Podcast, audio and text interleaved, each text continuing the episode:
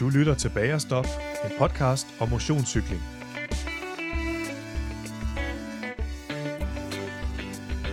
Rolf Sørensen kører ind på de sidste 100 meter. Han gør det. Han vinder sin anden store klassikersejr, Lies Bastogne Lies i 93 fra den første, og her er det en kendskærning. Han har vundet Flanderen rundt. Det mål, han satte sig, det løb han helst i vinden, kan han strække armene op og konstatere, at det har han gjort. Goddag og velkommen til Bagerstop. Det her det er podcasten for dig, som forstår nødvendigheden af både halvsure træningstimer og sukkersøde bagerstop. For dig, som går mere op i kulfibre end kostfibre, og for dig, som elsker at bryde den lune sommervind, når du bruster igennem det danske cykellandskab. Mit navn det er Martin Weibel, og jeg er vært på podcasten her. I dag der bliver det et helt særligt bagerstop, for jeg har sat bilen op på den store klinge, kan man sige, og har kørt hele den lange vej til Vedbæk, hvor jeg besøger en vaskeægte cykellegende. En person, som har vundet to af cykelsportens monumenter, som har været i den gule trøje i Tour de France, som fylder øregangene hos alle cykelglade danskere, hver gang der bliver kørt et betydende cykelløb, og kort sagt, en af de allerstørste i dansk og skandinavisk cykelhistorie. Det er dig, Rolf Sørensen. Tusind tak, fordi du vil være med til det her. Det glæder jeg mig meget til. jeg Øhm, også. Jeg har taget lidt kage med. Nu vi se, om vi når at, at spi- De ser ret store ud. Det er ja. Ja. træstammer. Jeg ved ikke, om, øh, om, om konceptet bagerstop, det er noget, der du, du kan lide. Jeg vil sige, det, det er ikke noget, jeg brugte, da jeg kørte rigtigt. Der var sgu ikke tid til den slags. øh, det, det, det hørte til sjældenhederne, mm. faktisk. Øh, skulle hele tiden passe på vægten, og man jeg var nede og vejede 4, 5, 6, 67 kilo. Ikke? Det var Ja. ja. det omkring. Ja. Så jeg skulle passe på, hvad jeg spiste. Øh, som jeg plejer at sige, jeg var sulten i 17 år, ikke? som og det er sgu ikke engang løgn nærmest. Nej, nej. Stort set. I dag er der lidt mere ro på, det er klart. Øh, men altså, så, så skal det også være effektivt. Så skal man nå at køre de der to-tre timer. Og så er det sgu sjældent alligevel. Øh, men altså, det, det sker da. Ja, ja. At vi sætter os ind og hygger os og kører en del med Brian Holm og Vækkerby og andre af de gamle øh, gutter. Øh, Ja. Det er sgu ikke altid med dem, vil jeg sige, at vi stopper, for der skal det også gå stærkt lige pludselig. Jeg ved ikke, hvad der er sket med dem. Fanden er taget ved dem. Men, øh, men det ender da, helt Ja. ja. sikkert. Jeg kunne se, at Vækkerby, han har lige været Fyn rundt. Øh, det var en ordentlig tur. Ja, men det, er- han melder ikke noget ud, fordi vi kører på tirsdag og torsdag holdet der, og der har han ikke meldt noget ud, så han har været i træningslejr. Ja, det må man sige. Den lede hund der. Det, ja, det er unfair. Ja. ja fremragende.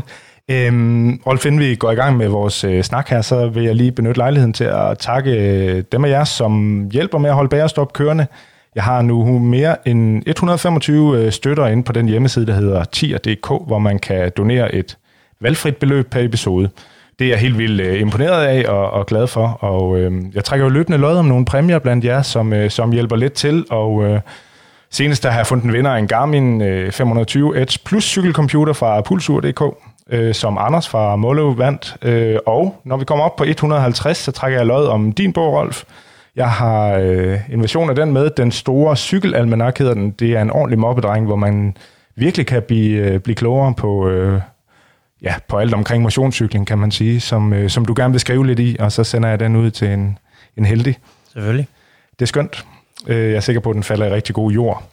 I dag, Rolf, der skal vi blandt andet høre lidt om øh, din kærlighed til cykelsporten, og om hvordan dine forskellige transformationer har været, kan man sige, fra motionsrytter til profrytter til motionsrytter igen, og fra aktiv til kommentator, og fra Italien til Danmark. Mm-hmm. Øhm, nogle af de her skift, som du har været igennem. Øh, og så sidder vi jo her i et fantastisk lokale, hvor øh, vi er omringet af Ja, der er en home trainer, altså, men, men øh, mit lokale øh, home trainer lokale, det ser altså ikke sådan her ud, for der er gule trøjer og pokaler og en, en OL-medalje, og, og det er jo et fantastisk sted, det her. Mm. Ja. Det, alle de gamle ting har fundet lidt frem, så, så det, det er hyggeligt. Det, det er mit kontor. Ja, jeg vil sige, den Swift, jeg har fået sat op, den, den bruger jeg lidt om vinteren. Mm. Men ellers er jeg altså ude på vejen. Ja, Ja. ja. Det, det, er, det er der, det foregår for mig. og særligt nu her, hvor temperaturen den er på 25 grader og så videre. Så, Præcis. ja. Hvilke af de her triumfer er du egentlig mest, øh, mest glad for og mest stolt af, Rolf? Jamen, det er jo, som du nævnte, det er de to monumenter selvfølgelig, som er altså, mm. start, øh, Liège, Bastogne, Liège, og så Flandern rundt. Ikke? Det, det er jo ligesom, skal man sige, kronen på værket. Ja. Øh, men der er mange minder gemt, og mange øh, timer og tanker, og mm. hvordan man er nået til det ene til det andet. Så, så, så, så de fleste af, Jeg, vil sige, jeg kan huske alle sejrene. Ja. Næsten minutiøst, ikke? Ja. Ja. Og mange andre nederlag også, men, men der er der et udpluk af dem herinde, som man går og mindes om, og nu med de her sociale medier i dag, jamen, så er jeg jo på med alle, de, alle mine gamle konkurrenter, faktisk rivaler, øh, ja. hvor vi skriver lidt sammen, og så, så, ja, så lige så tager man et billede af den ene. Kan du huske, det var det, jeg fik dig sat, og så får Ja. man lidt i hovedet noget andet af, Ja. af Bartoli, Taffi, ja. øh, Chandri, hvad de ellers hedder. Ikke? Capucci snakker med den anden dag. Greg LeMond, som jeg også nåede heldigvis at køre en del år øh, mod med. Ja. Så, så det er det er meget fedt at Ja. ja. have de her sociale medier til, til at, at ligesom genetablere de der gamle venskaber og, og rivaler, som man har været kørt så mange år imod. Ja, fordi ellers er det måske ikke noget, som du dyrker sådan absurd meget, det her med Nej, jeg, jeg, jeg er sgu ikke så god til det, faktisk. Øh, Strava. Der er mange, der siger, at jeg skulle bruge alt muligt, ikke? Jo, jo. Øh, Og, og, og være lidt mere på, men altså i ny og næ, så kommer det, det kommer fra hjertet, når jeg poster et eller andet. Ja. Øhm, Og det er måske ikke så meget øh, den kommercielle del af det. Altså nu kan man sige, på TV2 er jeg jo heldigvis så meget på, så, Mm. Så det, det er måske svært at, at, at glemme mig helt. Ej, det, det tror jeg ikke, der er ret mange øh, cykelryttere her i Danmark, som, øh, som ikke ved, hvem du er, kan man sige. Men Strava, nej, det er absolut ikke på, fordi du, skal jo, du kan jo nok regne ud, at de tider, jeg kører i dag, det er ikke, hvad det har været. Så det vil jo kun være deprimerende at, at tænke på. altså, når man har kørt Montesetta på, på 16 minutter og noget, øh, Mm. og, og, og nu kan jeg jeg komme under 20 minutter mere. Det er jo en 2-24 minutter eller sådan noget, hvis man er rigtig, rigtig trænet. Ikke? Jo, jo, det er men, jo sjovt at øh, se. men Dennis Ritter, som jeg jo øh, lavede en podcast med tidligere i år, som, øh, som sagde, du skal også have Rolf med. Han, øh, han sagde jo altså, når Rolf han kører på flad vej, så, øh, så glem det. Så følger I ikke med, fordi øh, der er en stor motor derinde. er det rigtigt nok? Ja, når jeg har trænet godt, altså, så, skal man, øh, så, så kan jeg godt køre stærkt stadigvæk. Jeg vil sige, på dansk grund er næsten det bedste terræn for mig nu. Ja. Altså, øh, sådan kuperet, kuperet hårdt terræn. Øh, sådan noget, som jeg har kørt grejstadsløbet et par gange. Ja. Øh, hvor jeg godt nok måtte stå af, fordi så skulle jeg komme til Italien rundt. Okay. Samme dag, så jeg måtte støje efter 160, så har jeg sat bilen et, et strategisk sted. Men, men det synes jeg er sjovt at, at køre. Øh, man skal være i god træning. Danmarks Og jeg- kalder man det. Ja, altså hvis jeg, jeg kører aldrig...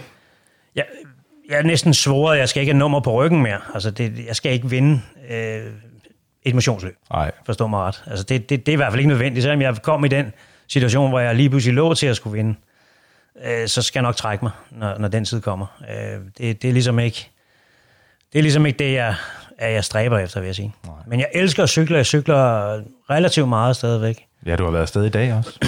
Ja, i dag var sådan en mindre tur, men altså i går vi da kørt en 130 stykker med blandt andet Brian Holm og, og et par andre de gamle Ja. gutter. Øh, og der, der skal man skulle være klar. Der skal man ikke sidde og drukke rødvin dagen inden, fordi de kører altså, de Ja. drenge der. Ja. Øhm, så, så det er... Men det, det, det er mest for den fysiske udfoldelse. Øh, passionen er fuldstændig intakt. Jeg elsker det. Øh, Okay. Det er der, jeg får mine idéer. Øh, jeg kan også godt lide at køre bjerge, når vi er nede og laver Rolf og Ritter og ja. andre ting, steder, hvor jeg er ude og køre de store bjerge. Elsker det, men det skal bare foregå i, i, i mit tempo. Ja. Altså, jeg skal, ikke, øh, jeg skal ikke have blodsmag i munden. Altså, det er sådan, at at når be- benene begynder at syre, så kan jeg bare mærke, at min hjerne den siger, hov, hvad, hvad, hvad sker der? Havde vi ikke aftalt, det, det var slut med det.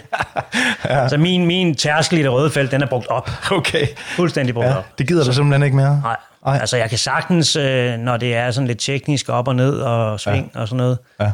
øh, køre rigtig stærkt og synes, det er sjovt. Men altså, øh, sidde halvanden time op af Galibier, Mm. Der behøver jeg ikke sidde i det røde felt. Og, og det gør jeg simpelthen ikke. Øh, for en ting er, så vil jeg heller ikke kunne komme op, fordi så, så går det for stærkt. Ikke? Altså, øh, men, men, øh, Men det er måske noget, vi alle sammen skal lære, altså. Det skal gå så forbandet stærkt altid. ja, men, det, men sådan er det jo. Altså, det er jo Ja. Mange af motionisterne har jo ikke udlevet den drøm, og startet i en meget sen alder, mange af dem. Ikke? Ja, mig selv inklusiv, ja. Så det skal jo være fuld gas op af de der stigninger, og det er ligesom om, øh, jamen, den, der er bedst til at køre op, er den bedste cykelrytter. Ja, ja. Sådan har jeg det jo ikke, fordi det er jo lige præcis sådan, jeg ikke har vundet min cykelløb. Øh, Jeg har jo ikke kunne vinde på de store bjergtoppe. Nej, nej, men nu var der alligevel en... Øh, jeg har en god kammerat. Øh, så vi spiller begge to et, øh, et computerspil, som hedder Cycling Manager, hvor man styrer et, øh, et cykelhold, mm. Rolf, og han havde så hentet sådan en gammel øh, sådan en opdatering, hvor man kunne køre med, rytterne fra 90'erne.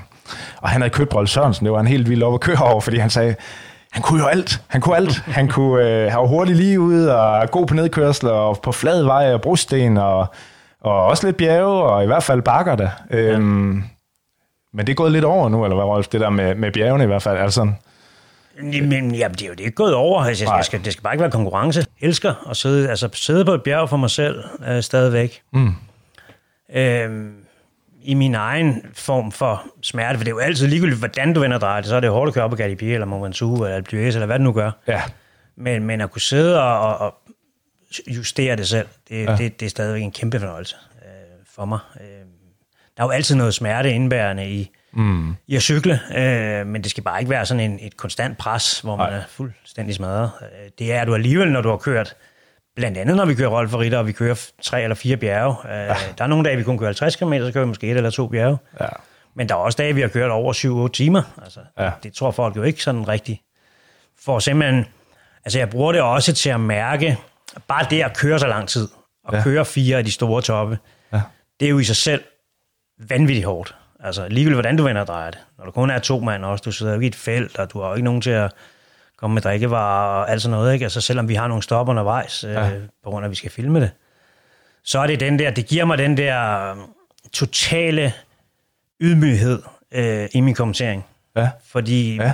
jeg har hørt kommentatorer, som også selv har kørt, og også specielt folk, som ikke har kørt, øh, som glemmer det lidt. Jamen, han skulle bare gøre sådan, han skulle bare træde an der, han skulle Ja. bare køre der og der.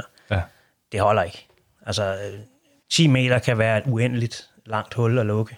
Ja. Øhm, og der er ikke nogen, der kan komme og fortælle de der store drenge, når de sidder derude, øh, om du siger Bernal eller Geraint Thomas, øh, Ja. skal bare skrue den lidt nu, så bliver de sat de andre. Ja. Eller sportsdirektøren, der råber til ham, du skal angribe nu, fordi ja. de ser mærket ud. Ikke? De, de kender godt hinanden. De ved i de momenter, øh, hvordan de ser ud, når, hvordan deres trøje er.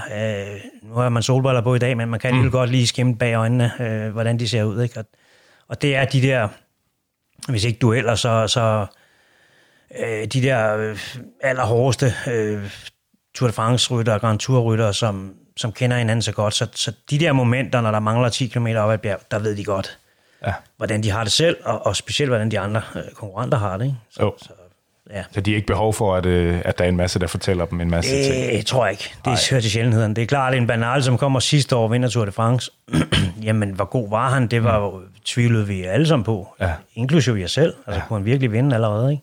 Ja, der vil jeg godt sige, at jeg havde oddset på ham, øh, Rolf, så øh, jeg, var, Ja. jeg var om ikke andet så heldig, han gav et godt odds også, men øh, Det må man sige. fantastisk talent. Og Sørensen er klar over, at det er ham, man skal holde øje med. Han må ikke smutte. Så kører Sørensen, Saleren åbner, og Sørensen åbner over i højre side og kører væk. Rolf, hvornår begyndte du egentlig at, at, at cykle? Øh, hvornår fandt du ud af, at det var en sport, som du gerne ville, i stedet for fodbold eller håndbold? Eller Ja, men jeg lavede lidt af det hele. Jeg både øh, spillede fodbold og badminton, som man nu gør i den der, når man er en dreng på 9-10 år, 11 år. Øh, Ja. ja. Min far har selv kørt, øh, stoppede dog meget tidligt som 23-årig. Ja, Øh, han var med til OL i Rom på 4 km holdet, Okay. øh, da han var 18 år. Øh, Så han var også et talent, men der var ikke så mange penge i det, og da jeg blev født, der skulle ligesom mad på bordet. Ja. Så han stoppede tidligt. Men så har det jo været i kulissen, ikke? Altså, der er kommet cykelrytter hjemme i mit hjem, for jeg var helt nærmest nyfødt, ikke? Og så Niels Fredborg, øh, Ole Ritter og alle mulige andre, som jeg ikke engang kan huske. Så der har der været noget savsmuld i manesien. Øhm, øh, og øh, da jeg så var 8 og 9 år, der kørte jeg det, der hed de unge cykelløb dengang. ja, Hvor man stillede op og skulle køre et eller andet 10 km eller sådan noget, ikke? startagtigt. Øh, og der blev nummer 4 det ene år, nummer 2 det andet år, og så meldte jeg mig så ind i, så blev jeg meldt ind i Hillerød Cykelklub, hvor jeg startede som det, der hed anden års yngste. ja, I dag bruger man jo, øh, så hedder det vist U11 og U13 og sådan noget, ikke? ja, Øh, så der startede det der. Hillerød Cykelklub, der startede og, og, og øh, kørte i, i, i øh, de her 5-6 drengeår, kan man sige. Øh, og så, øh, lang historie går det, altså da jeg var, der har vel været 17 år, der hed det første års junior dengang, nu hedder det vel U19. ja, Øh, der blev jeg nummer 4 til DM nede i Roskilde. Øh, for junior selvfølgelig. Øh, Skibe blev nummer 5, så vidt jeg husker. ja, Øh, og dagen efter var vi inviteret med til sådan et øh, gadekriterie øh, i, jeg kan dårligt huske det, om det var i Næstved eller Køge, noget af den stil, ja, med, med eliten. Altså, det hedder jo eliten i dag, men altså, det, det var jo A-rytterne. Jesper Vore og Vækkerby og Holm og alle de der var med, ikke? Og så var vi fem juniorer, og de fem bedste juniorer fik lov at køre med i det her gadekriterie. ja, sådan på dispensationer, der kørte vi sgu væk ret hurtigt, og, og tre mand, og, og jeg bliver nummer to. Ja. Øh, og nærmest hentede feltet med et omgang, ikke? Og Så der stod den her Ivano ja. Fanini, øh, Boy Scout, som har professionelt hold den dag i dag. Han var dernede og se Jesper Vore og Sten Michael Petersen og Vækkerby og nogle af de andre, han havde dernede. Og der, jeg dengang, der vejede jeg jo 60 kilo, ikke? Altså, jeg var jo ikke en lille dreng. Øh, Hvor gammel var du der? jamen, der har jeg været 17. Ja. Altså, ja, 17 har jeg vel været der. Øhm, og han, øh, jeg forstod ikke italiensk på det tidspunkt, men mit far forstod lidt, og han ville gerne have, at jeg kom til Italien, og han ville lave juniorhold bygget op af mig, og jeg skulle være kaptajn, og jeg tænkte, hvad sker der? Ja. Jeg gik i 2G på det tidspunkt, Ja. Øhm, og så var jeg dernede sen efterår og køre en måneds tid, og køre den 4-5 løb. Blandt andet sammen med Kim Eriksen. Ja. Øhm, og han vandt et af løbene, hvor jeg blev nummer 4. Jeg blev 4 en to eller tre gange faktisk i de løb der. Øh, jeg kunne se, det var sgu, det var meget, meget spændende at være. Ja. Og så diskuterede vi hen over vinteren, om jeg skulle øh, gå ud af skolen. Det var jo i sig selv et fuldstændig vanvittigt projekt dengang. Ja. Øhm, og, og ligesom sådan rebellere lidt og tage chancen. Øhm, og så havde vi en samtale med Ole Ritter, øh, min far og Ole, og, og Oles kone Marianne og min mor på en kro i Farum. Ja. Ole bor i Værløs der, det gør han stadigvæk. Øh, og øh, lang historie kort, de fik lidt mere rødvin og lidt mere rødvin. Jeg kunne høre, at de blev mere og mere enige om, at jeg skulle bare afsted. De blev enige om det. Ja, at de ja. blev enige om det, og jeg sad bare og krydsede fingre for, at de ville sige ja. Ikke? Ja, okay. Så jeg gik simpelthen ud af skolen. Du var ikke Øh, skræmt over det øh, selv og skulle derned og bo? Overhovedet ikke. Nej, Overhovedet ikke. Nej. Det er jo ikke på det tidspunkt, nu må man jo se, hvad det indebar. Ikke? det var Men bare en drøm. Det var bare en drøm, ja. Øh, og det endte så med, at jeg tog afsted, gik ud af skolen og, og tog derned sammen. Faktisk med Jens Vækkerby. Han var jo så, han er tre år ældre end mig. Ja. Øh, og han kørte på deres, øh, dengang hed det amatørhold, altså det var så U23, eller hvad det nu vi kalder det i dag, ikke? Øh, og vi boede faktisk på værelse sammen der, når han kørte et løb, så kørte jeg et andet sted, og så, men vi havde ligesom basen på det her hotel i Luca. Ja. Og så, øh, ja, lang historie kort, altså, der flyttede jeg jo derned 100 procent. Der var jeg jo hjemme i 6-7 måneder allerede første gang. Jeg var kun hjemme til DM med nogle enkelte ting. Øh, og der fandt jeg jo lige pludselig ud af, at, at jeg slog igennem i det der hårde toskanske terræn. Ja. Øh, hvor jeg faktisk endte med lige pludselig at blive hurtigere også i forhold til dem, jeg kom hjem med. Så jeg vandt rigtig mange løb. Allerede første år vandt jeg som junior en, en 12-14 løb, tror jeg. Øh, og vi ryddede bordet i det, der hedder Trofeo, eller hvad hedder det, Giro della Lunigiana, som stadigvæk er et stort internationalt øh, juniorløb i dag. Ja. Øhm, og jeg vinder to etaper, Alex Pedersen vinder samlet, jeg bliver tre samlet, og øhm, altså, vi vandt alt, hvad der var. Ja. Og så tog vi til VM øh, på New Zealand, og hvor vi blev verdensmester i 70 km hold, med Alex Pedersen, Søren Lillehold og Kim Olsen fra, fra Roskilde Cykelring. Øhm, og så var vi ligesom, så var vi ligesom i gang, og, og, og fandt ud af, altså jeg følte mig helt vanvittigt godt til rette dernede. Øhm, elskede at være der, Ja, og, ja. jeg havde overhovedet hjemme i. Altså, sådan husker jeg det i hvert fald ikke. Har du så hjemme efter Italien i dag? Ja, det kan jeg godt have. Ja, ja. anden vej. Altså, jeg boet der 27 år, ikke? Ja. Øh, og nu har vi så været hjemme i 10-11 år i Danmark. Ja. Øh, men altså, jeg har jo stadigvæk rigtig mange venner og bekendte, så øh, vi kan nærmest bo, øh, han er sagt kvitterfrit, hvis vi har lyst til det. Øh, om det er hos Chandri eller Bartoli, Ja. som gerne huser os. Taffy har et hotel, øh, sådan et cykelhotel, hvor vi også er nogle gange, og øh, ja, så, så, så, så savnet er der da helt sikkert, det ligger der latent. Men, men øh, altså, jeg tager jo det bedste fra begge verdener. Det er jo to fantastiske steder, både Danmark og Italien, ikke? Så, så, så det er jo et privilegie at kunne få lov at, at nyde begge ting. Ja. De der øh, navne, du, du nævner der, Rolf mm. Bartoli og Taffi og så videre, er de, øh, cykler de stadigvæk lidt rundt også? De cykler stadigvæk. Ja. Øh, de fleste af dem cykler faktisk stadig. Bartoli kører stadigvæk vanvittigt stærkt. Ja, altså, okay. Vanvittigt stærkt. og Knivskarp stadigvæk. Ja. Sådan din evige rival jo, husker jeg. Ja, det har det været i mange år. Han er lidt yngre end mig, ikke? Men, men øh, han er vist lige blevet 50, tror jeg. Ja. Så han er de der fem år yngre end mig. Øh, men I kæmpede om den der trøje, Rolf. Ja, vi var øh, kæmpe rivaler i ja. de samme løb, ikke? Og vandt Ja, ja, de samme løb. Lies Bastogne, Lies Flandern rundt. Det var begge løb, vi, vi gik efter, ikke? Øh, og har konkurreret i, i mange år mod hinanden, og været også træningskammerater øh, i mange år.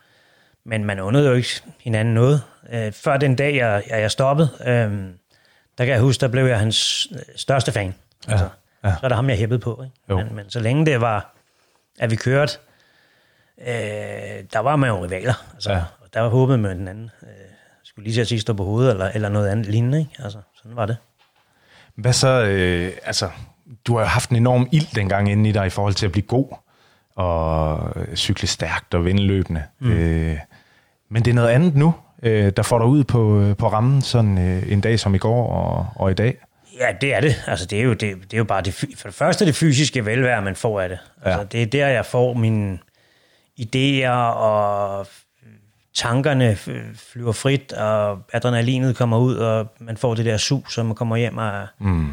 bare klar.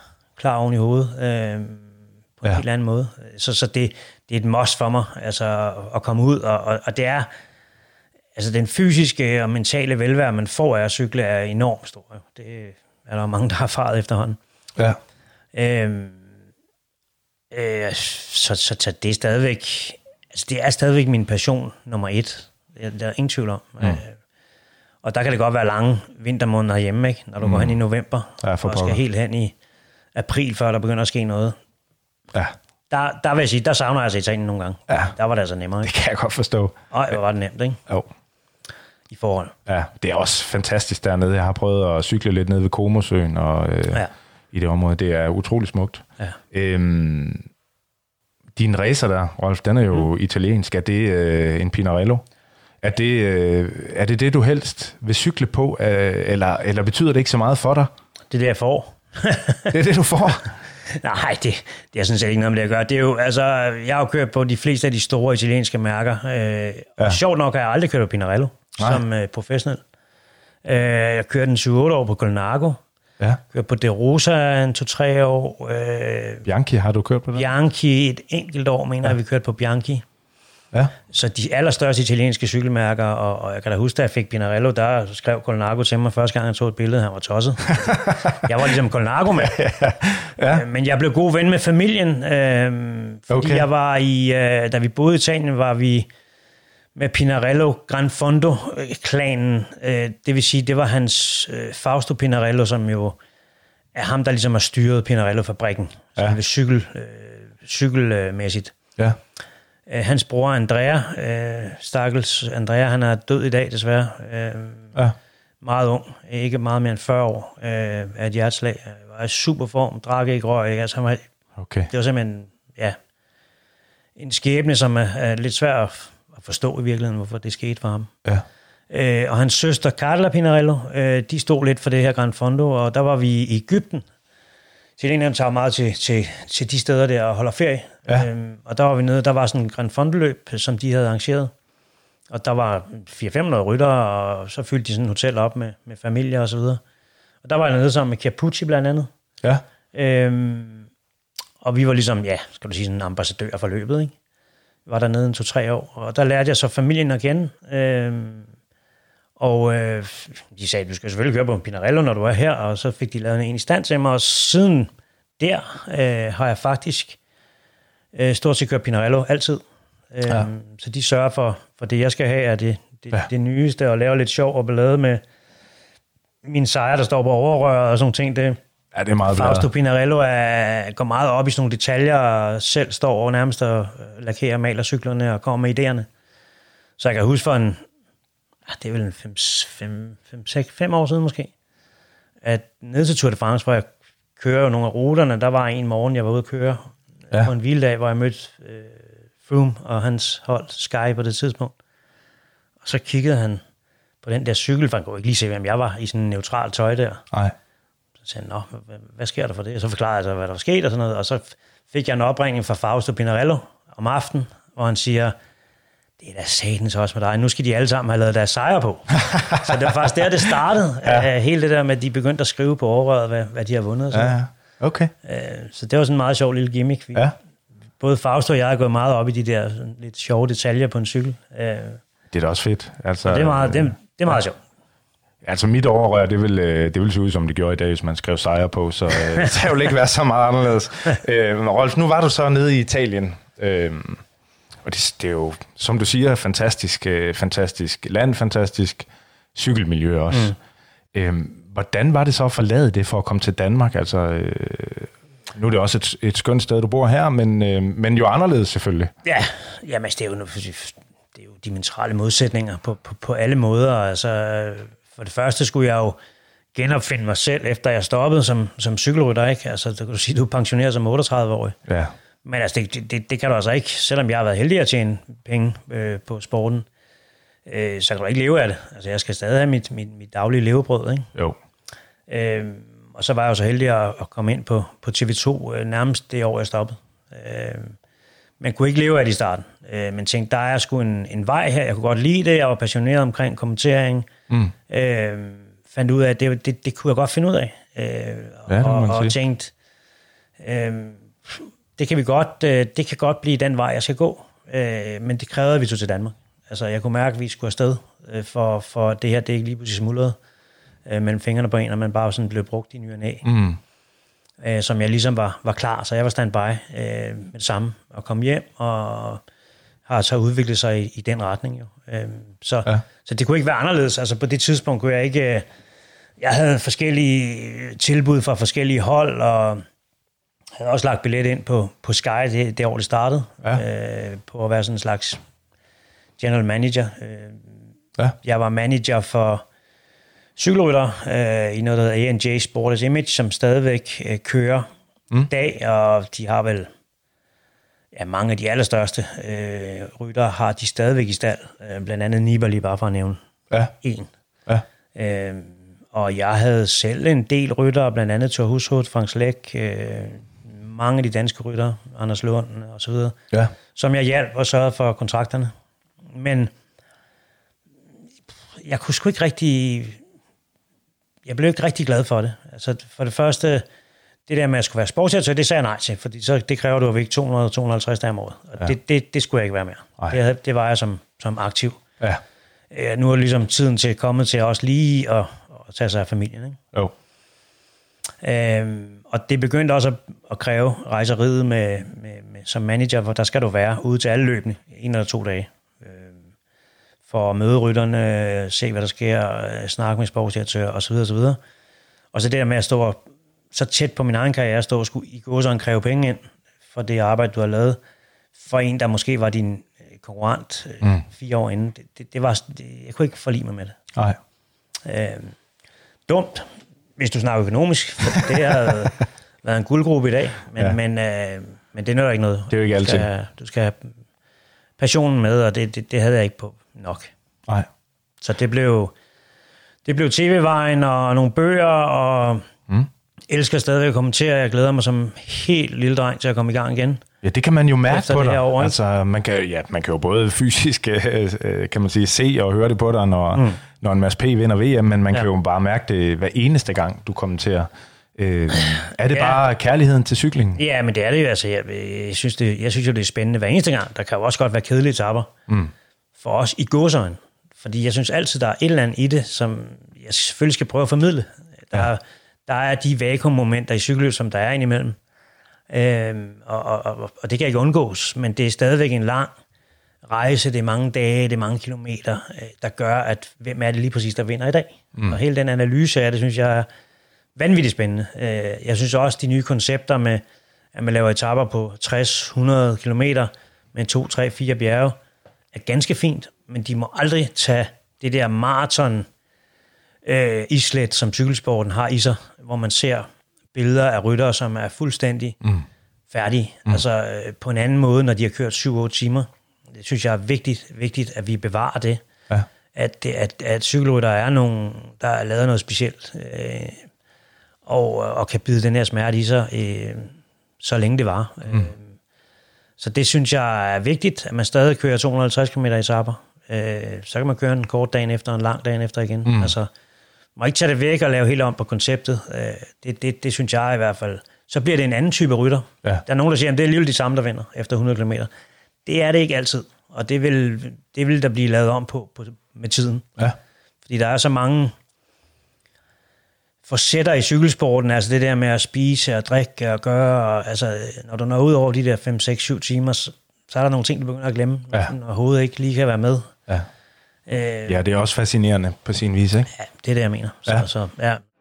So Martin has got to ride flat out down toward the finish, hoping that he can blunt uh, Sorensen. And Sorensen is going to come up alongside him now. Martin on the right hand side, Sorensen on the left. At the moment, Martin has the edge on, but Sorensen is coming past him now. Sorensen and Martin, this is going to be close. I think Sorensen got it by no more than half a wheel. Når vi nu snakker cykling i Danmark, Rolf, øh, hvor, altså man, du cykler jo meget heroppe i Nordsjælland, mm. som du fortæller, men, men er der andre steder, som du godt kan lide at cykle? Hvor er det... Jamen, hvor, jeg cykler mange steder i Danmark, fordi jeg Ja, udover at kommentere, så, så laver jeg en masse foredrag også. Øh, og mange af de foredrag, når det er muligt, det er klart, hvis du har et publikum på 500 mennesker, så kan det ikke rigtig lade sig gøre. Men når du er sådan lidt mindre foredragsagtige ting, hvor du øh, laver noget for, nu siger jeg, Volvo i Aalborg, mm. øh, så gør jeg tit og ofte det, at jeg siger, "Men skal de ikke med cykle en tur inden? Ja, Og typisk er der jo, ud af sådan 100 mennesker, der er jo halvdelen af dem cykler jo. ja, Og så tager vi en cykeltur og arrangerer der en rute i de lokale områder, øh, og får cyklet, øh, den dag er det jo ikke så meget, men altså en 50-60 km, hvor vi også kører lidt cykelløb sådan for sjov. ja, Øh, og, og på den måde får jeg set hele Danmark og cyklet stort set alle steder ja. i Danmark. Og der er jo fantastisk cykelterræn i Jylland. Altså, vi har det godt her i Nordsjælland. Mm. Øh, vi skal ned på Asnes Indelukket, og der, hvor turen kommer til ja. næste år, for der kan være nogenlunde med. Fordi det, de har, eller det, I har over Jylland, altså, det er jo fantastiske cykelruter. ja, Det er det altså. Der er nogle gode der bakker. Der er flere ja. højdemeter, og der er nogle gode bakker. ja. Øh, der er jo også mindre trafik mange gange, ja. Ja. øh, hvis du er god til at finde vejene. Ja, ja, fordi på Strandvejen herude, øh, Rolf, der Ja, var er jo faktisk... Øh, ja, der bilerne kører tæt på og så videre. Ja, det er et mareridt herude. Ja, men, ja. men altså, øh, så man skal fandme ikke kæmpe sig af det, ikke, ikke at nedværdige øh, Fyn overhovedet. Der er også Nej. Fantastiske steder der. Ja, Men jeg må sige, der er mange steder i, altså om du siger Kolding, eller om du siger Randers, eller om du siger Silkeborg, og selvfølgelig Vejle. De områder, der er fuldstændig unikke. Øh, så har kørt, nu kørte vi jo stort set øh, mest af ruten af de tre etapper, i, i, der kommer til turen. ja lige præcis. Øhm, og fra Vejle til Sønderborg kørte vi meget af den, men vi kørte også meget af den i bil. Det var altså to grader, vi gjorde det, i- lavede det i januar, Og det regnede, kunne jeg se. og det var så dårligt vejr. Ja. Men vi fik kørt hele ruten. Ja. Jeg tror også, at jeg ved ikke, om vi kørte 100 km det hele på cykel. Ja, Øh, men så hele ruten, øh, resten i bilen. Øh, og det er en fantastisk rute, også bare den. ja, Øh, øh, som sagt har jeg kørt Grejstadsløbet, jeg har kørt øh, Danmarks højeste, som vi faktisk selv har været sponsor ja. for med, med nogle år, og er det igen i år. Ja. Øh, op ved Skanderborg. Ja, præcis. Ja. Øh, og det er jo helt fabelagtigt terræn. Ja. Altså, det er det terræn, som, som jeg faktisk elsker allermest. Øh, medmindre du skal køre de allerstørste bjerge, men så mm. er det noget helt andet. Ikke? Ja, Øh, så, så det... Danmark er et godt cykelland, det skal man ikke, øh, det skal man ikke kæmpe sig af. Jamen, hvordan er motionsscenen i Danmark kontra i øh, Italien? Hvordan, øh, hvordan cyk, cykler man på samme måde? Kan man, altså, man pedalerer selvfølgelig rundt begge steder, men, mm. men er vi, øh, skal det være hårdere i Danmark? Eller, øh, Ja, men det er nok, det er nok lidt anderledes. Altså, det, der er jo sket en udvikling inden for motionscykling på de sidste, jeg vil sige, specielt de sidste 10 år, ikke? Øh, som er gået fuldstændig amok i Danmark. Ja. Altså, det er jo sindssygt. Altså, jeg har jo skrevet en del bøger og kommet med en masse ja. gode råd om træning og sådan noget. Det er jeg stoppet med. Ja. Jeg skal, jeg, de skal ikke flere træningsråd, for de kører med stærkt. okay. Altså, sådan er ja. det bare fra for 10 år siden, øh, hvor øh, når jeg kommer og trænet sådan nogenlunde, undtagen du skal køre op ad d'Huez, der er klart, øh, der er nogen, der kan køre fra en, øh, som virkelig har trænet og er, er 40 år, ikke? Jo. Men, men i dag, der er mange, der kører stærkt. Ja. Det er der altså. Øh, der er jo nogle af dem, der ikke er så erfarne endnu, rent teknisk, øh, og det desværre ser man jo på nu de sociale medier, man kan følge mm. med i. Der er folk, der står på hovedet. Tit og ofte, vil jeg sige. Ja. Øh, bilerne, trafikken, som er... Uh, det, ja. det er en svær noget at knække, Ja. øh, som vi bliver nødt til at få gjort noget endnu mere ved. Hvordan har jeg ikke lige gennemtænkt endnu, men, øh, Mm. men de kører stærkt. Der er rigtig, rigtig mange, og, og, og forståelsen for cyklingen er blevet enormt stor. Øh, der er mange flere, der følger med. Det er jo næsten sådan, at du på en arbejdsplads er lidt udenfor, når folk begynder at snakke cykling. Hvis du ikke cykler ikke, så er det ligesom, tror jeg nærmest folk, de gemmer sig lidt væk, ikke? Ja. Altså, så det, det, er, det er en helt unik ting, som, som vi kan være stolte af. Øh, og jeg tror, hvis man begynder at gå ind og undersøge i sundhedsvæsenet, netop sådan nogen som mig, der er 55 år, Ja. fra for 10-15 år siden, altså der var mange flere med sukkersyge, øh, fedme, ja. og, og så videre og så videre. Ikke? Så kommer der alle de her avisartikler, ja, men nu øh, er konerne også ved at blive trætte af det, fordi nu ja. begynder de at gå fra hinanden og bliver skilt. Ja, det var sgu da bedre, end da han sad nede på kronen. ja, altså, det tænker jeg også, eller i sofaen. Altså trods ja, alt, ikke? Det tror jeg også. Det tror jeg også. Alt med øh, måde, men uh, selvfølgelig. Ja, ja. Uh, selvfølgelig. Men, men det er gået amok. Ja. Det er gået amok, og, og altså, jeg ser det jo kun som en, en kæmpe glæde. Altså, til den passion, der er kommet omkring cyklingen. Uh, om, det er jo ikke alle, der følger 100% med i alt, hvad der foregår i nej, nej. cykelsporten på den måde. Nej. Men de er derude. Og, og jeg er altså ligeglad. Jeg ved godt, vi har skrevet nogle bøger her om, mm. hvordan man skal se ud på cyklen og sådan ja. noget. Ikke? Men jeg er altså ligeglad, om de har lange sokker, eller hvad for en trøje, eller det, det er ligegyldigt. Bare det synes ude. jeg jo er sindssygt fedt, Rolf, det der, øh, og, og, og i virkeligheden meget atypisk, altså nu bor du heroppe i, i mm. Vedbæk, og, og du burde jo virkelig være sådan en, øh, synes jeg, med mine fordomme, der gik meget op i, at det hele det skulle spille. Og, ja, men det, jeg blev jo selv nødt til det, og, og det kan jeg selvfølgelig også godt lide, og, og det har jo været en del af det at være professionel cykelrytter, der det, det, det hele skulle, være, skulle ja. være perfekt, ikke? Jo. Men, men altså folk, der cykler fra til at arbejde, og de har rygsæk på og, og langsokker, det er, og gummisko. Prøv at høre det er sgu nærmest dem, der er endnu mere seje, ikke? Altså. Jo, jo, og du har jo lavet, øh, altså mit første cykeltøj, det var jo Astral, mm. øh, ja. som er, er dit mærke, ikke? Øh, og som jo er et mærke, som man kan købe i Bilka, som er til at købe sig fra. Du har også lavet noget kosttilskud, øh, nogle gels og sådan noget, man kunne købe i Lidl. Ja. Øh, så i virkeligheden virker det som om, at du har lyst til, at den almindelige dansker skal komme ud og cykle, at man ikke ja. behøver nødvendigvis Præcis, øh, præcis. Nu kommer vi dog med et high-end mærke nu. Øh, ja. Jeg har slået lidt om, og jeg kommer med min egen. Jeg har jo øgenavnet Il Biondo fra italienerne, øh, som jeg fik ja, for skal jeg sige 40 år siden, 30 år siden i hvert fald. Ja. Øh, og laver min egen nye serie, der hedder Il Biondo, øh, som bliver sådan en... Øh, Mere high-end? Hyper high-end. Okay. Helt, helt oppe i den øverste. Okay. Og det er vi ved at afprøve nu, og der kommer, der kommer cykeltøj her til ja, vi tror august eller sådan noget, øh, begynder det sådan rigtigt for alvor. Spændende. Øh, så, så, så, ja. så der er også noget i, i den retning, men, ja. men også, øh, også i den mere prisvenlige... Det er der også, ja. ja. Det er der stadigvæk, ja. Betyder det noget for dig, at, at, at det er nogle ting, man kan...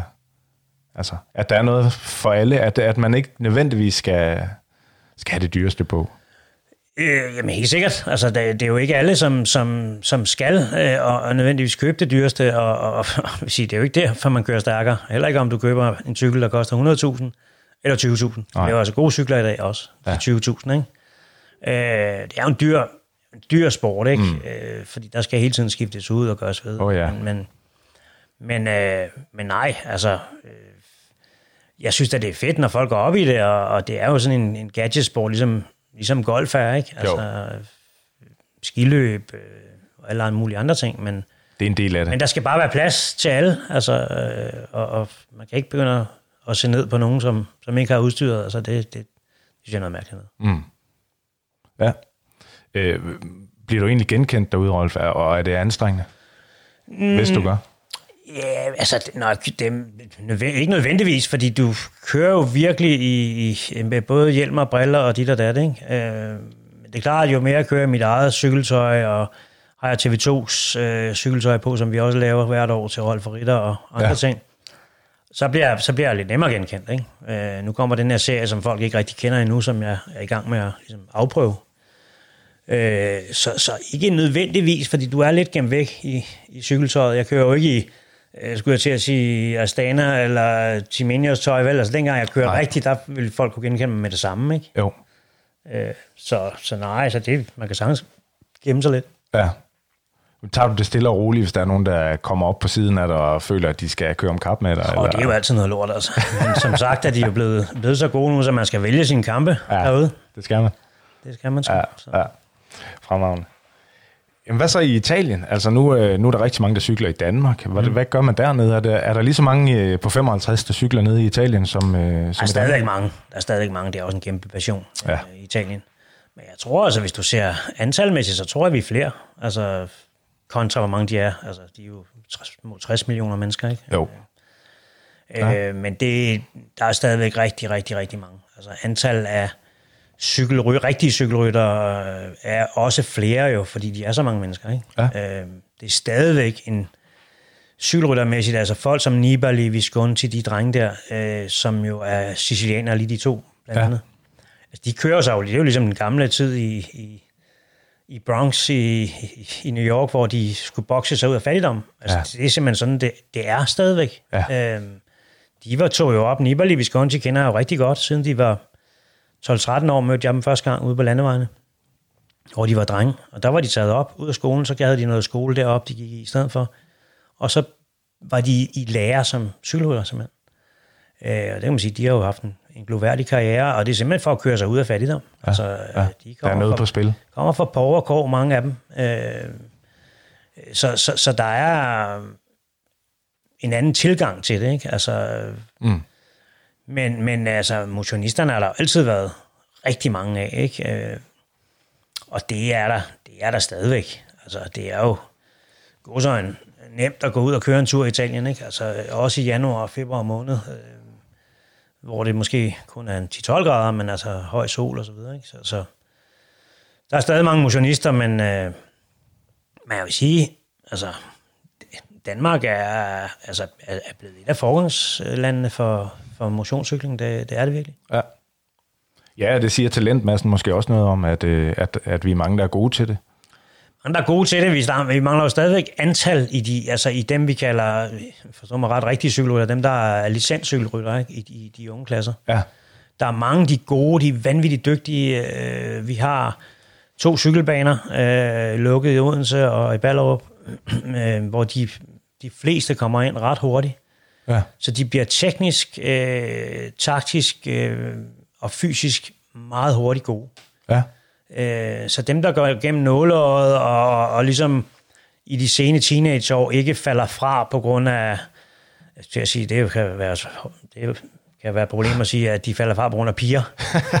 ja, skal være på, man Det skal man ikke? virkelig... Ja, ja. Men uh, du Eller drenge. forstår, hvad jeg mener, ikke? Altså, Ja. de, de, de, der er lige pludselig nogle andre ting oven i hovedet. Ja. Øhm, men dem, der går igennem der, de bliver gode cykelrytter. Altså, og vi har nogle folk omkring i baglandet, som har været en del af cykelsporten i så mange år, som virkelig har forstand på cykelsport, øh, og guider dem, øh, de fleste, på en rigtig god måde. Så der kommer nogle rigtig mange talenter, det ser vi jo nu. Altså, jeg tror ikke bare, det er... Vi har jo de ups and downs, vi kalder guldårene fra 90'erne, hvor jeg selv var med, og Ja. øh, så er der nogle huller, men altså, jeg tror, det bliver, en, det bliver sådan lidt mere stabilt nu. Ja. Øh, sådan løbende kommer der øh, nogle stykker hele tiden, der er med på, på, på øverste plan. Ja. Og ikke vi får de der deciderede huller mere øh, Nej. på samme måde. Nej. Øh, Det kunne være fedt. så det, det tror jeg meget på. De er, de er, de er dygtige, de unge drenge. Jeg følger selv med. Jeg har selv en lille nevø, der kører. Ja. Øh, det hedder vel, altså han er 13, så det hedder U15. Første års U15 hedder det så, ikke? Øh, som er rigtig god allerede. Ja. Øh, så jeg ser stadigvæk også nogle af, af drengeløbene og, og de unges løb der, de, de er dygtige. Ja. De er fandme dygtige cykelrytter allerede nu. At den der kærlighed, du har til det, har det smittet af på dine egne børn også? Nej, egentlig ikke. Nej. Altså, øh, Sådan er det tit. Jeg har to drenge på 25 og, og knap 22. Øh, Jonas er den store kørte faktisk, og er Mads P. Årgang Søren Krav årgang, og ja. kørte faktisk som junior. Var det første eller andet års junior, tror jeg det var. Øh, de kører, hvor han kørte mod dem. Så han ramte lige ind i den absolut værste årgang at køre mod, men var sådan lige under Ja. deres niveau, øh, og var ret god, ret hurtig, men, men stoppede så øh, relativt hurtigt. Ja.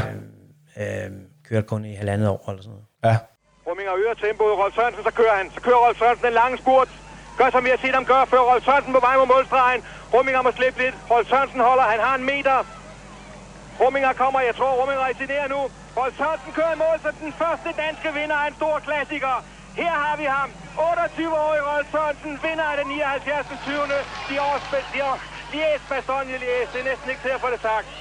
Stor lykke. Største dag for dansk cykelsport på landevejen i en dags klassikere.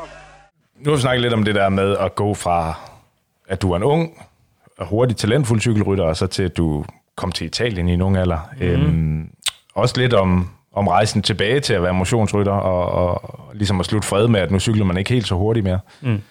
Øh, det her med at kommentere løb, mm. øh, altså, du, det virker som om, du godt kan lide udfordringer. Altså, det må også have krævet lidt, lidt mod at sætte sig foran mikrofonen og, øh, og have den rolle i stedet for.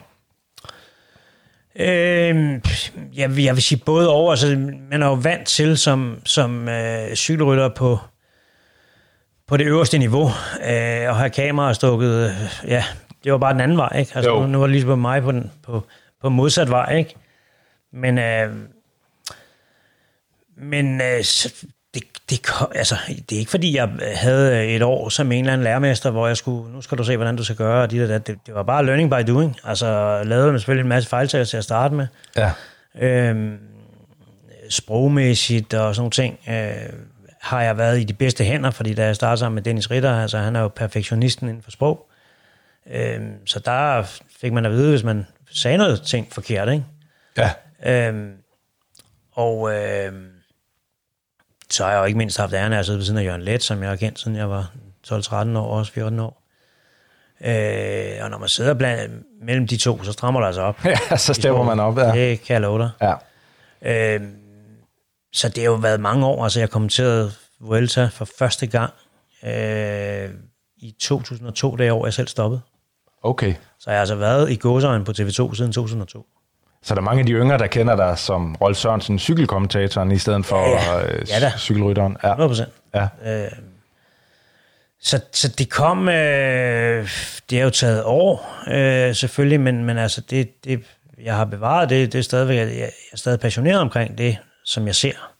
Ja. Øh, og, og mange siger, ah, men det var bedre før i tiden, og det var bedre der, og der, nu kom der den epoke, og det var, altså jeg ser det som nye ting hele tiden, og, og, og jeg synes, de leverer nogle fantastiske cykelløb. Ja. Altså, øh, de her årgange også nu, som er der. Øh, selvfølgelig fedt at se, når danskerne lige pludselig stepper op, og vi har en verdensmester, og, mm. og, og vi skal vende os til, at de sidder der altså i alle de der løb øh, for fremtiden.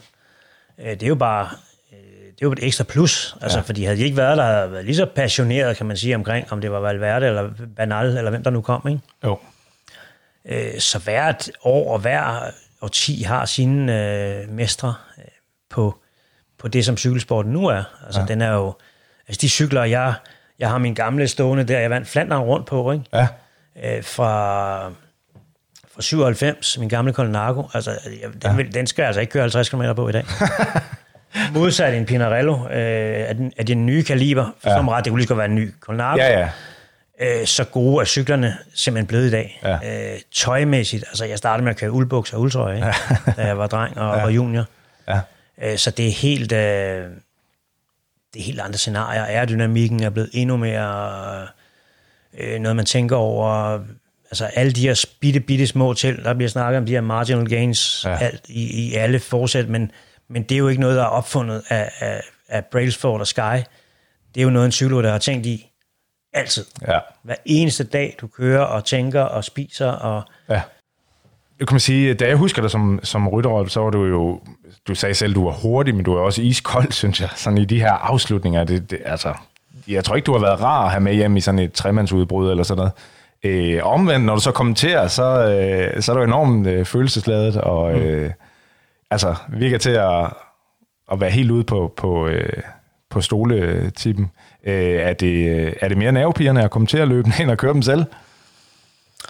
Eller er det bare anderledes? Øh, ja, det er selvfølgelig meget anderledes, altså, men, men altså, jeg, jeg, altså, jeg tænker jo stadigvæk som cykelrytter, altså, når, jeg, når, jeg, når jeg kommenterer Flandern eller Roubaix eller en bjergetap i turen, jamen, så har jeg allerede tænkt dagen inden, altså det, når jeg går ud af en dør for eksempel, så skal man altid huske et eller andet, og computer.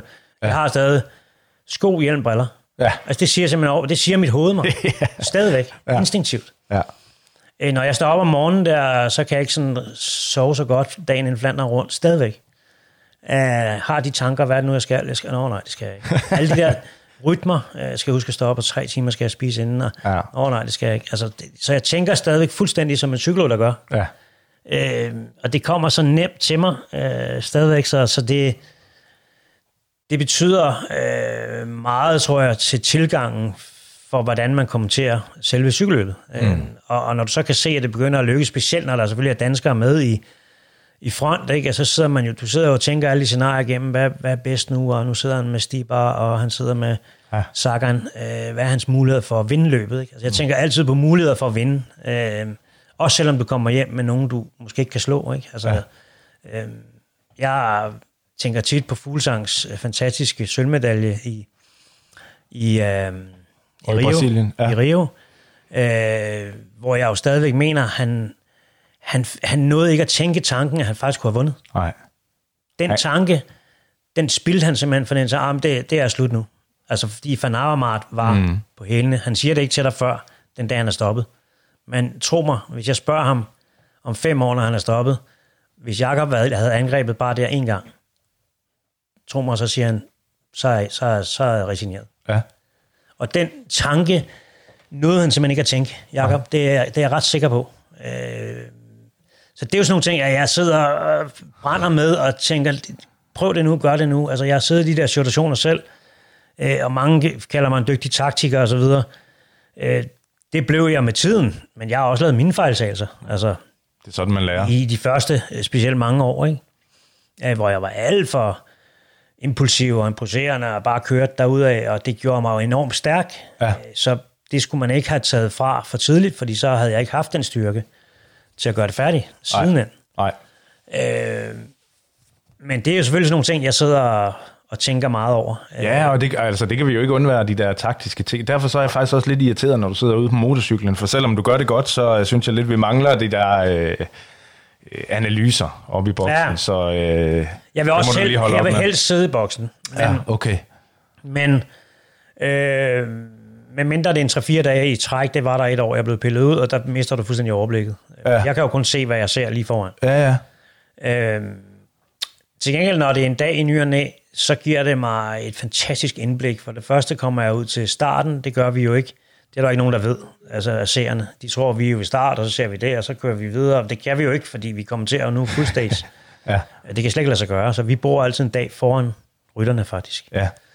Øh, men det er, at jeg kommer ud til starten, øh, jeg møder rytterne, øh, jeg kan jo stadig få lov at gå op i, i busserne, i Stana-bussen og sige hej til Jakob Fuglsang, eller hvem der nu er, fordi alle dem, der kører de busser, det er gamle massører typisk, eller nogen, som, som selv nærmest har været chauffører for mig, sportsdirektører, altså så jeg, jeg er privilegeret på det område. Altså, Ja. Selvom jeg er en del af pressen, så ved de godt, at jeg kan godt gå ind og snakke med Jakob, og, og der er en masse ting, jeg kan få at vide om ham.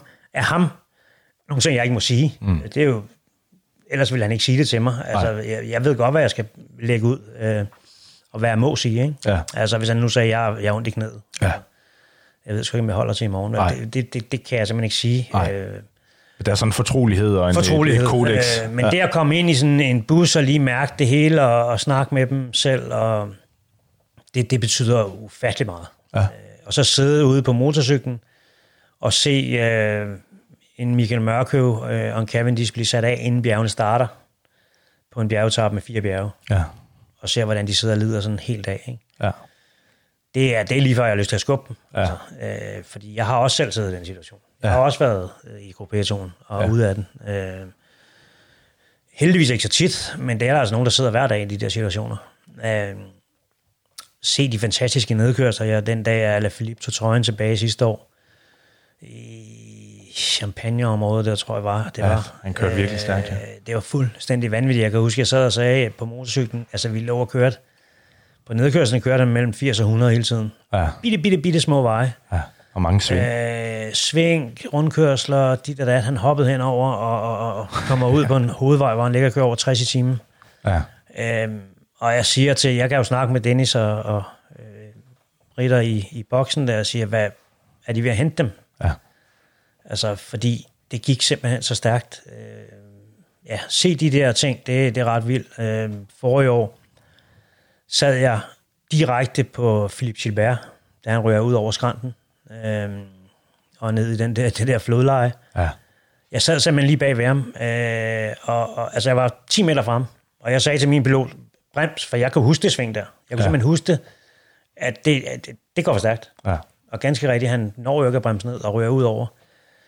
Øh, Så man sidder også og spænder lidt på den der motorcykel. Øh, Ja, ja, det gør du da. I situationer gør du da. Ja. Øh, men de er meget, meget dygtige, de der piloter, så det, det er helt vildt. Men, Ja. Men det blik, jeg får, da han begynder at blive hævet op, øh, Gilbert, øh, der, han vidste godt, at jeg var der. Han kunne lige se, at han kunne gen. Altså, han er sådan en, der kender mig. Øh, lige præcis ham. Det er der mange af de unge, der ikke gør. Mm. Øh, men han kigger mig lige i øjnene øh, og blinker til mig. Øh, fordi han vidste godt, at jeg ville kommunikere det ud til verden. Mm. jamen, jeg er okay. Ja. Altså, han så har brækket øh, knæskallen og kørt det hjem alligevel. Det er sådan en anden ting. Ja. Men han sagde, jeg er ikke livsfar. Det var det, han mente med det. Ja. Det, var, det var en ret øh, unik situation. Ja. Du kan få nogle kommentarer fra sportsdirektørerne. Altså, du må jo ikke komme, du må, selvom de gør langsomt, må du ikke snakke med rytterne. Altså, hvis du væltede en af dem i den situation, mm. så skal der i hvert fald have speciel lov. Ikke? Men, men der sker nogle spændende ting derude, øh, som du kan få Ja. spot on. Og så er der nogle dage, du ikke får noget som helst. Ja. Af uansagelige årsager kan det simpelthen bare ikke lade sig gøre. Nej. Så det, det er spændende at sidde der. Ja. Anyway.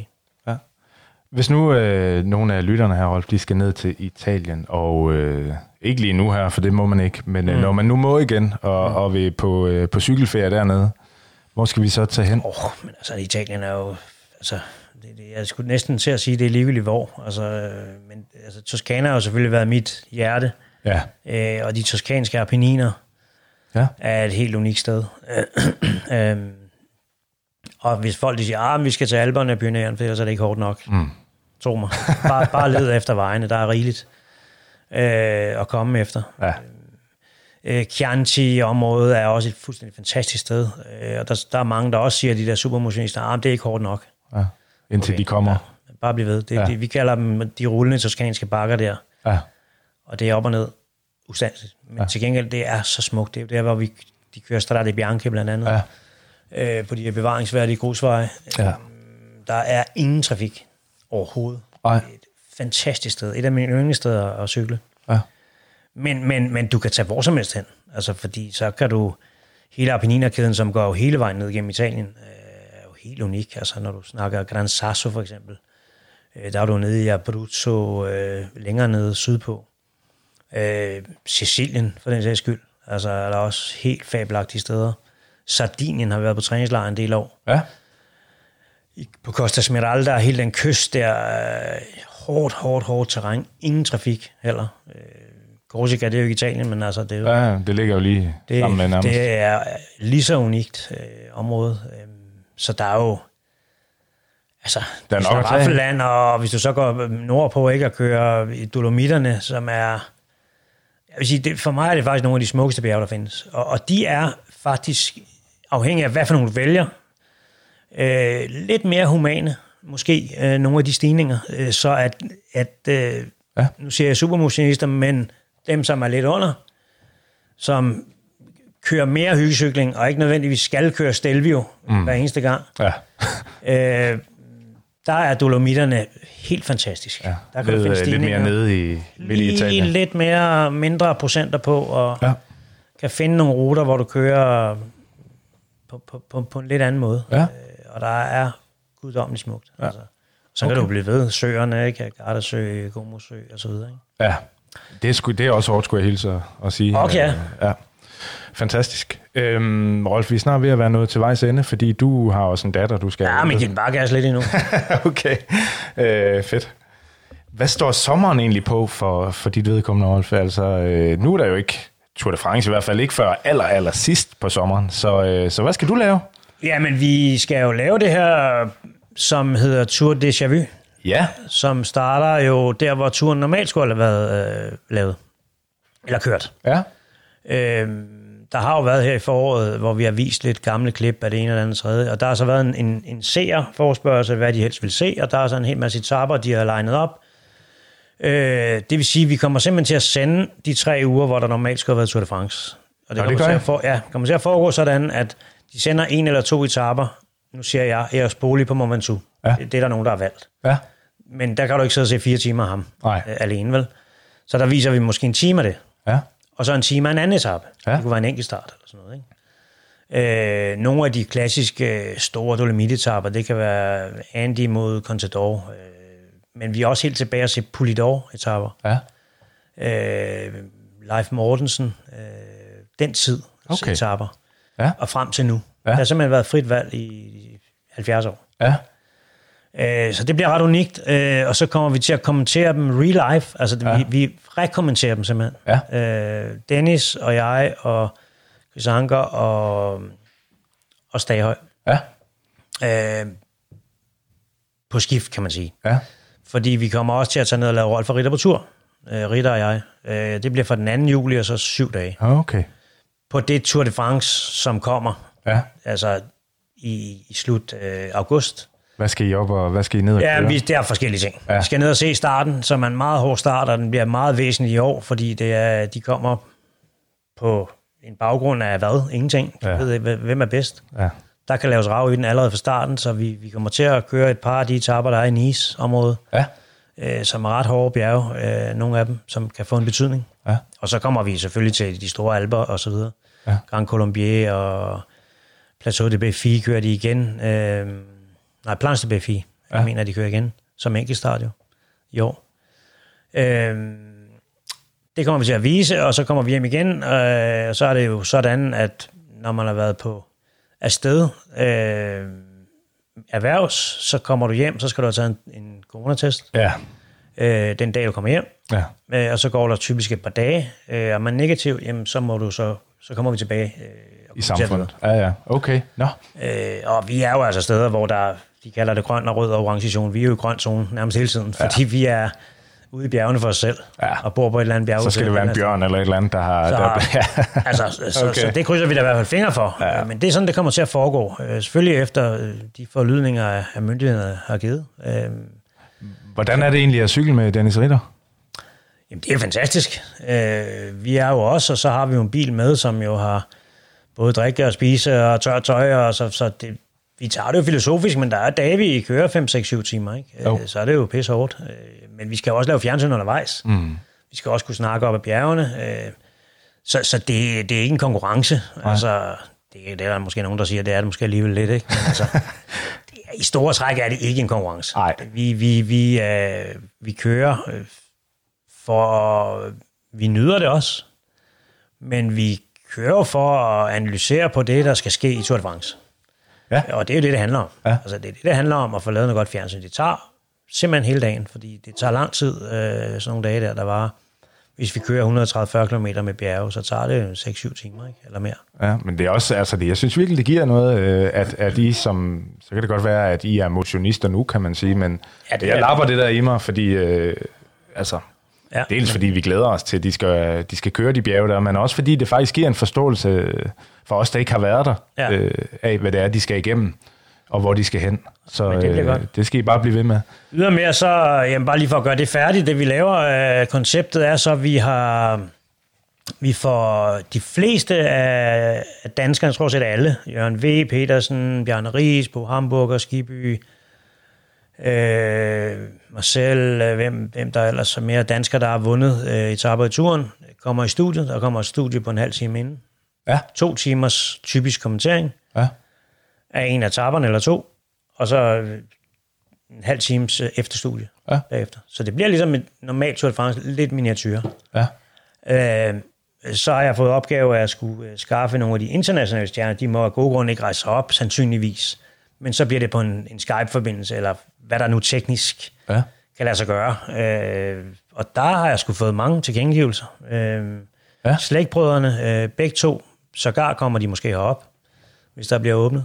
Øh, Capucci, det bliver på italiensk, der skal jeg være der, fordi der skal jeg oversætte, hvad han siger. på hans vanvittige etape til Sistria, hvor de var ude i år næsten 8 timer. Øh, Eros Poli, Mont Ventoux-etappen, øh, kommer i billedet, øh, hvor han fortæller, så de fortæller med deres egne oplevelsesord, Ja. hvad, der, hvad der faktisk foregik der. ja. Øh, sågar Greg LeMond, tror jeg, skulle komme, øh, har jeg fået tilkendegivelse fra her den Okay. anden dag. Øh, og nu glemmer jeg nogen, men, men en hel masse andre. Ivan Barso skrev til mig i går. Han kommer også og Okay. kommenterer en etape, hvor han kører mod Armstrong. Så det bliver lidt sjovt at høre, fordi det er jo sådan noget, man ikke rigtig har hørt jo. Fordi de, er, de har jo fortalt det til deres medier, Ja. i deres lande. ja. Man har aldrig rigtig hørt det. Det har man måske lige hørt nogle få ord af til en eller anden interview lige efter etappen. Ikke? Jo. Her kan de jo sidde og virkelig fortælle dybt om det, ikke? og smøre lidt tykt på. Ikke? Det gør man jo. Så, øh, så vores sommer, den bliver fyldt med lyden af cykling, selvom, Ja, ja, øh, selvom der ikke er tur. Ja. Ja, men det, bliver, det bliver super fedt og spændende, og jeg var sådan lidt... Mm, rekommentere dem, men jeg, jeg har hørt lidt øh, det Thomas Bay og Brian har lavet på, på, på Italien rundt, Ja. hvor de rekommenterer. Der er jo, som du sikkert også sidder med og snakker om med nogle af dine cykelvenner, ikke? Altså, så snakker man med en eller anden etape, øh, Capucci en vand, og så mm. snakker I to timer om det, ikke? ja. Altså, så man kan sagtens øh, analysere på det og snakke om det, og hvad kørte de af tøj og cykler og alt det der, det bliver jo i sig selv... Øh, det er jo meget fascinerende faktisk. vildt at se, ikke? Ja. Øh, så, Ja. så, så det, det, det, bliver, det bliver godt. Ja, det gør det helt sikkert. Ja, fantastisk. Rolf, øh, tak, fordi jeg måtte komme over og besøge dig. Det var så lidt. Det har virkelig været hyggeligt, synes jeg, og, og virkelig spændende, og det, øh, det er jeg da helt sikker på, at alle lytterne, de også synes. Ja. Øh, så øh, tusind tak skal du have, Rolf. Det var så lidt. Og øh, Dennis, han øh, Ja, har jo sagt, at du skal købe en masse kage med, men Ja, det har han. Nu, nu siger vi det live her. Han har sagt real life. ja. Spiser det ikke, vi skal passe vægten. Er det rigtigt? Ja, ja. Så må du give det til datteren. Ja, det gør jeg. er det? Det er, det er klart, hvis du skal ned og cykle på bjergene, så, ja. Ja. så må du lige øh, passe på dig selv. Øhm, tusind tak, Rolf, i hvert fald. Øh, og til dig, kære lytter, tak fordi du også endnu en gang var med på et øh, bagerstop. Hvis du kunne lide det, du hørte hjemme, så gå meget gerne ind og smid en anmeldelse der, hvor du lytter til podcasten her. Og ellers så er der ikke andet tilbage at sige end, uh, se nu komme ud på rammen og tage en tur i Max Puls, eller på den lille klinge. Du bestemmer selv, for du vinder hver gang, uanset uh, hvad du vælger. Tusind tak for i dag.